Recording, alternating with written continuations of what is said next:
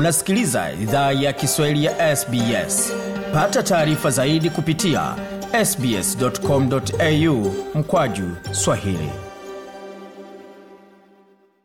Tungependa kuwashukuru wamiliki wa jadi wa ardhi tunaofanyia matangazo yetu. Kuanzia leo, idhaa ya Kiswahili inatoa heshima zake kwa Kamareg, watu wa taifa la Kulinga, kwa wazee wao wa sasa na wa zamani. Pia kuanzia leo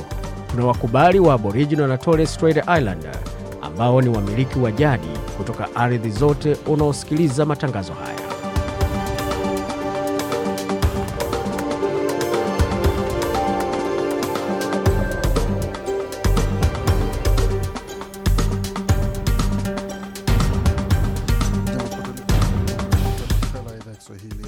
Ukiwa na migodi migerano katika studio zetu za SBS.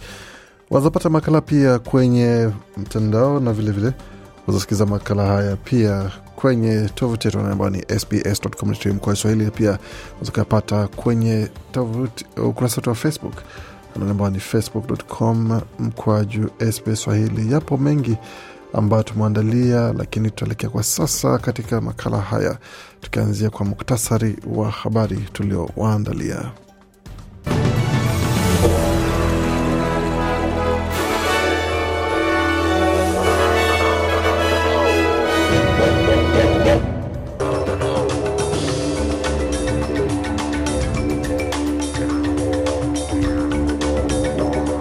Nam, katika muktasari wa habari asubuhi ya leo, mchana wa leo ukipenda, ni kwamba kongamano la uchambuzi wa masuala kutoka tasnia ya Regional Australia Institute ama ni taasisi inayoshughulikia masuala ya kanda la Australia imepata kuwa bei za nyumba katika maeneo ya kanda zinaanza kukaribia zile za miji mikubwa. Wakati huo pia katika maeneo ya mji wa Melbourne yametikiswa kwa tetemeko la ardhi lenye ukubwa wa, nuk- 4.3 kwenye vipimo vya Richter. Na tukielekea moja kwa moja hadi katika jimbo la Queensland, binti ya bibi aliyechomwa kisu hadi kufa aomba utulivu na amani, wakati taarifa zimeanza kuibua kwamba jumuiya za Waafrika hususan vijana pia wameanza kulengwa na watu ambao wanataka kulipiza kisasi kwa yule kijana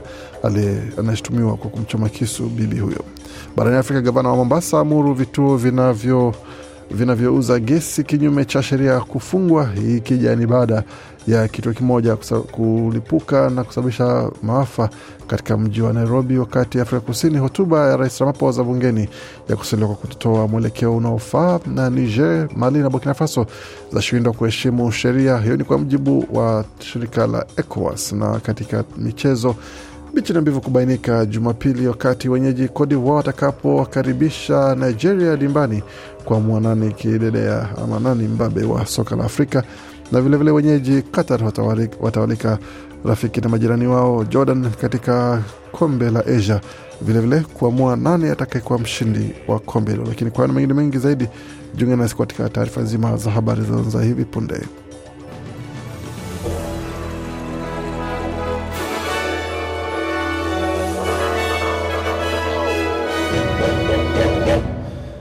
Wasikiza idhaa Kiswahili ya SBS ukiwa na migode migerana. Tuelekea moja kwa moja sasa katika taarifa kamili za habari ambazo tumeandalia kutoka studio zetu, tukianzia katika taarifa za uchambuzi mpya wa shirika la Regional Australia Institute ambao wamepata kuwa bei za nyumba katika maeneo ya kanda zinafika viwango vya juu na kukaribia bei katika soko za miji, wakati thamani za wastani katika maeneo hayo zikiwa zinaanza kuzidi dola laki sita na elfu tano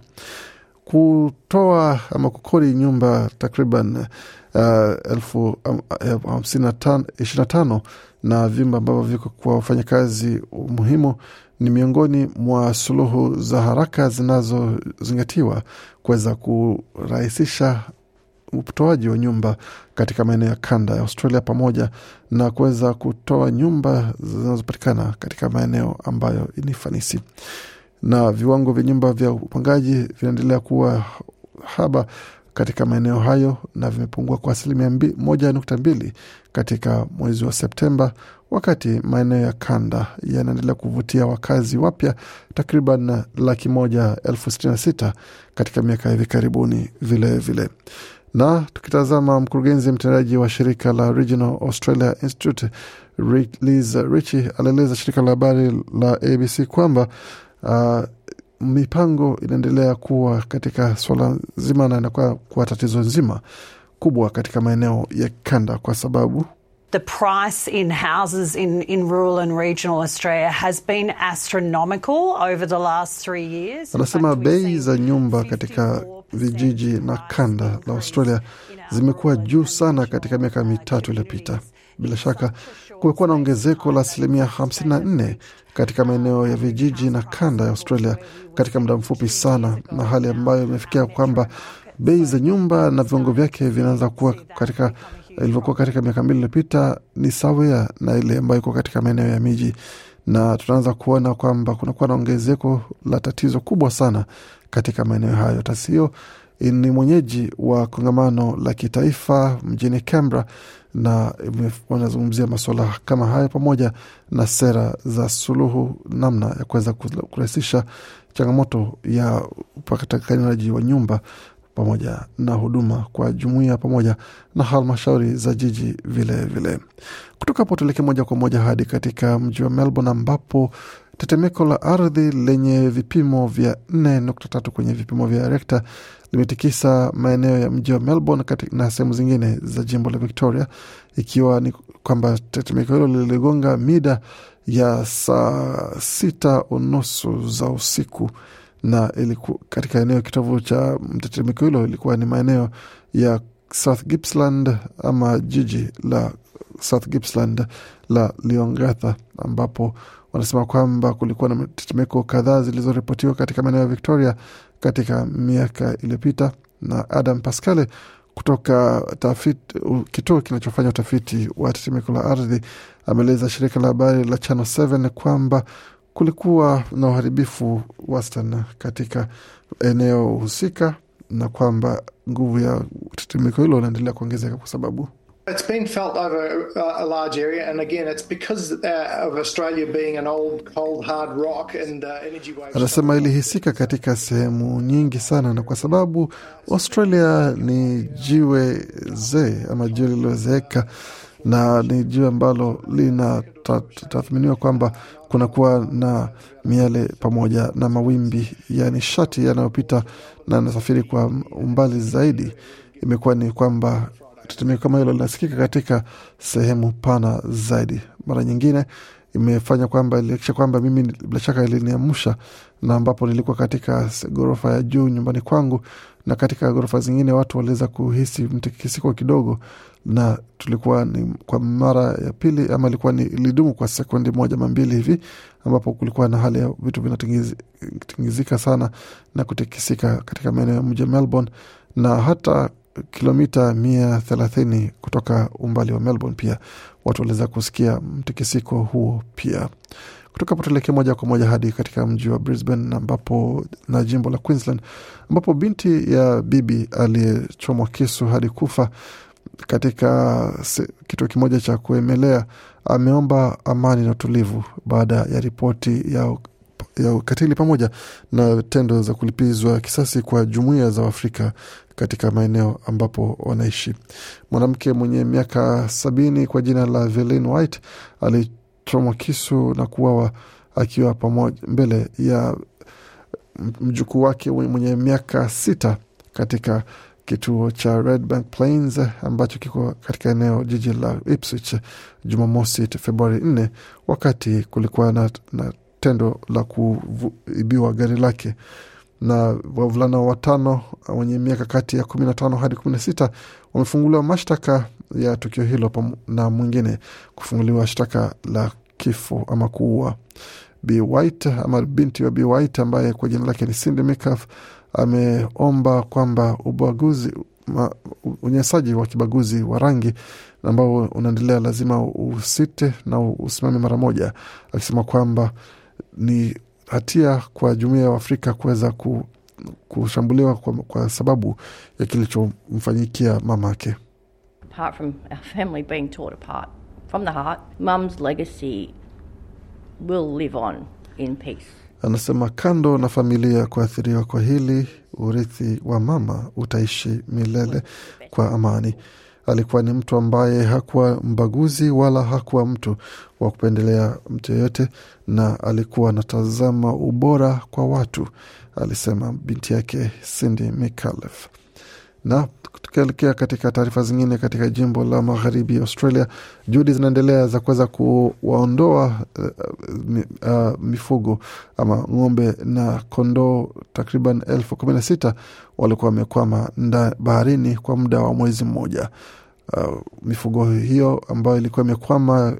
na kulikuwa jaribio kadhaa ya kuwasafirisha kuelekea katika ukanda wa mashariki ya kati kupitia bahari Jekundu ambapo kunakuwa na vita vinavyoendelea na migogoro ambayo inaendelea kwa sasa. Hata kama meli hiyo iliyowasili katika maji ya Australia mwezi jana, ilikuwa imekwama katika eneo hilo kwa sababu ya masuala ya kiusalama ya us, usalama ambao unashughulikiwa na vyombo vya usalama. Kutoka potulekea moja kwa moja katika taarifa za kimataifa, ambapo rais wa Afrika Kusini Cyril Ramaphosa alitumia hotuba yake bungeni siku ya Alhamis kuelezea mafanikio ya chama chake katika miaka thelathini iliyopita, lakini akatoa maelezo machache kuhusu mipango yake ya kushughulikia changamoto kuu zinazoendelea kuikumba nchi hiyo. Chama cha Ramaphosa cha African National Congress ANC ambacho kimetawala tangu Nelson Mandela kukiongoza kwa ushindi katika uchaguzi wa kwanza wa kidemokrasia baada ya uchaguzi wa rangi wa ubaguzi wa rangi wa mwaka elfu moja mia kenda tisini na nne kinaelekea katika kampeni yake yenye ushindani mkubwa zaidi. Ukusanyaji wa maoni tofauti tofauti unaonyesha kuwa kitapoteza wingi wake wa wabunge katika kura inayotarajiwa kupigwa kati ya Mei na Agosti mwaka huu na kulazimika kuunda muungano wa vyama ili kuendelea kushikilia mamlaka. Afrika Kusini inakabiliwa na uhaba mkubwa wa umeme na mzozo wa vifaa katika kampuni yake ya operesheni za reli na bandari ya Transnet ambayo imekandamiza shughuli za biashara na kupunguza kasi ya ukuaji wa uchumi katika nchi hiyo iliyoendelea zaidi kiviwanda barani Afrika. Katika hotuba yake kila mwaka wa ya hali ya taifa, Bwana Ramaphosa alikubali matatizo hayo. Kutoka potulekea moja kwa moja hadi katika taarifa zinazojiri kutoka jumuiya ya ECOWAS ambapo jumuiya ya kiuchumi ya mataifa ya Afrika Magharibi almaarufu ECOWAS imesema jana kuwa mataifa ya Niger, Mali na Burkina Faso yameshindwa kuheshimu sheria kwa kujiondoa katika kundi hilo. Hayo yamesemwa na mawaziri wa mambo ya nje wa kikanda waliokutana katika mji mkuu wa Nigeria, Abuja, kujadili kuondoka kwa wanachama hao ambako kumetishia ushirikiano wao uliodumu kwa miongo mingi. Rais wa halmashauri kuu ya ECOWAS Omar Ture amesema uamuzi wa ghafla wa nchi hizo tatu wa, ku, wa kufuata masharti yaliyowekwa ya kujiondoa. Mataifa wanachama yanayotaka kujiondoa yanapaswa kuwasilisha barua mwaka mmoja kabla. Baraza la upatanishi na usalama la jumuiya hiyo limekutana mjini Abuja kujadili pia mzozo wa uchaguzi nchini Senegal, ambako hatua ya kuashiriwa uchaguzi wa rais wa miezi kumi kumezusha kilio cha umma na hofu ya kuzuka machafuko vilevile.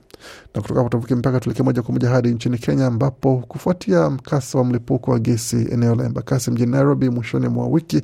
miji mingine sasa imechukua tahadhari ili kuepusha maafa sawia na hayo siku ya za usoni. Mjini Mombasa, gavana wa jimbo hilo Abdulswamad Sharif Nasir ameamrisha kufungwa kwa maduka na vituo vya uuzaji gesi kinyume cha sheria kama anavyo imeripotiwa na vyombo vya habari. Washukiwa wa kiwanda cha gesi cha Embakasi Nairobi kilichosababisha vifo vya watu saba na mamia ya kujeruhiwa wakiendelea kuzuiliwa na polisi. Serikali ya jimbo la Mombasa imefunga vituo vya biashara na gesi zinavyoendeshwa kinyume na sheria. Akifanya ukaguzi wa vituo vya uuzaji na upakiaji wa gesi, gavana wa Mombasa Abdulswamad Sharif Nasir ali akiambatana na maafisa wa mamlaka husika za kudhibiti uuzaji wa gesi Kenya, amesema kuwa hakuna mfanyabiashara atakayeruhusiwa kuendesha biashara hiyo bila leseni nne zilizoidhinishwa kisheria.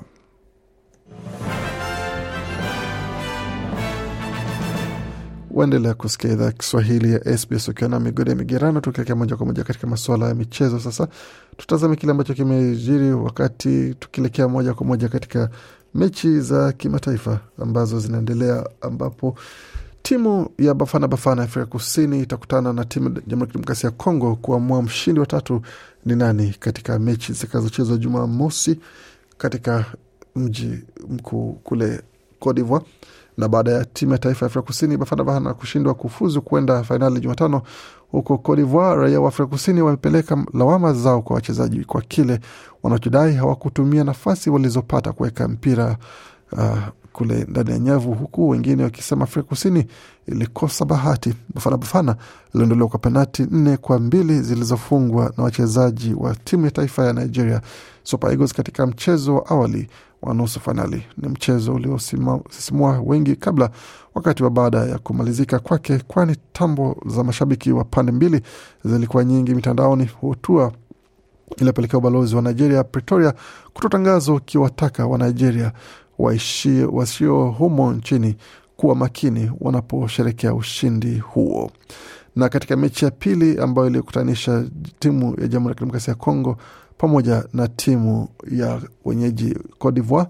ni kwamba wenyeji walipata ushindi wa goli moja kwa sufuri na kutinga fainali hiyo, kumaanisha kwamba sasa watakuwa na kibarua cha kukichapa dhidi ya Nigeria kuamua nani kidedea katika bara la Afrika, hususan soka la bara la Afrika. Nako barani Asia, taarifa ni kwamba Qatar ambao ni wenyeji wa kombe la Asia watakutana na Jordan katika fainali hiyo, ikiwa ni mara ya kwanza kwa Jordan kufika hatua hiyo baada ya miaka mingi ya kujaribu na kufeli.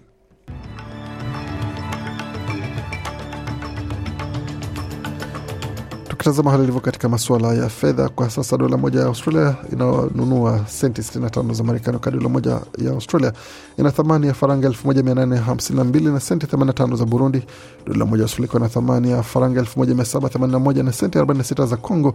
na dola moja ya Australia ina thamani ya, faranga 829 na senti 40 za Rwanda, wakati dola moja ya Australia ina thamani ya shilingi 2491 na senti 65 za Uganda. Dola moja ya Australia ikiwa na thamani ya shilingi 103 za Kenya na senti 84 na dola moja Australia na thamani ya shilingi 1676 na senti 94 za Tanzania. Vilevile katika masuala ya utabiri hali hewa mjini Adelaide nyuzi joto pale 25.7, wakati mjini Brisbane ni 23.6, Canberra zikiwa ni 24.1, Darwin 29.4, Hobart 23.7 Perth 33.6, Melbourne 19.3 na mjini Sydney kwa sasa nyuzi joto ni 22.6. Kufika pona mwisho taarifa habari ambayo tumeandalia. Bakini nasi kwa makala mengine manakuja kutoka studio zetu za SBS Radio.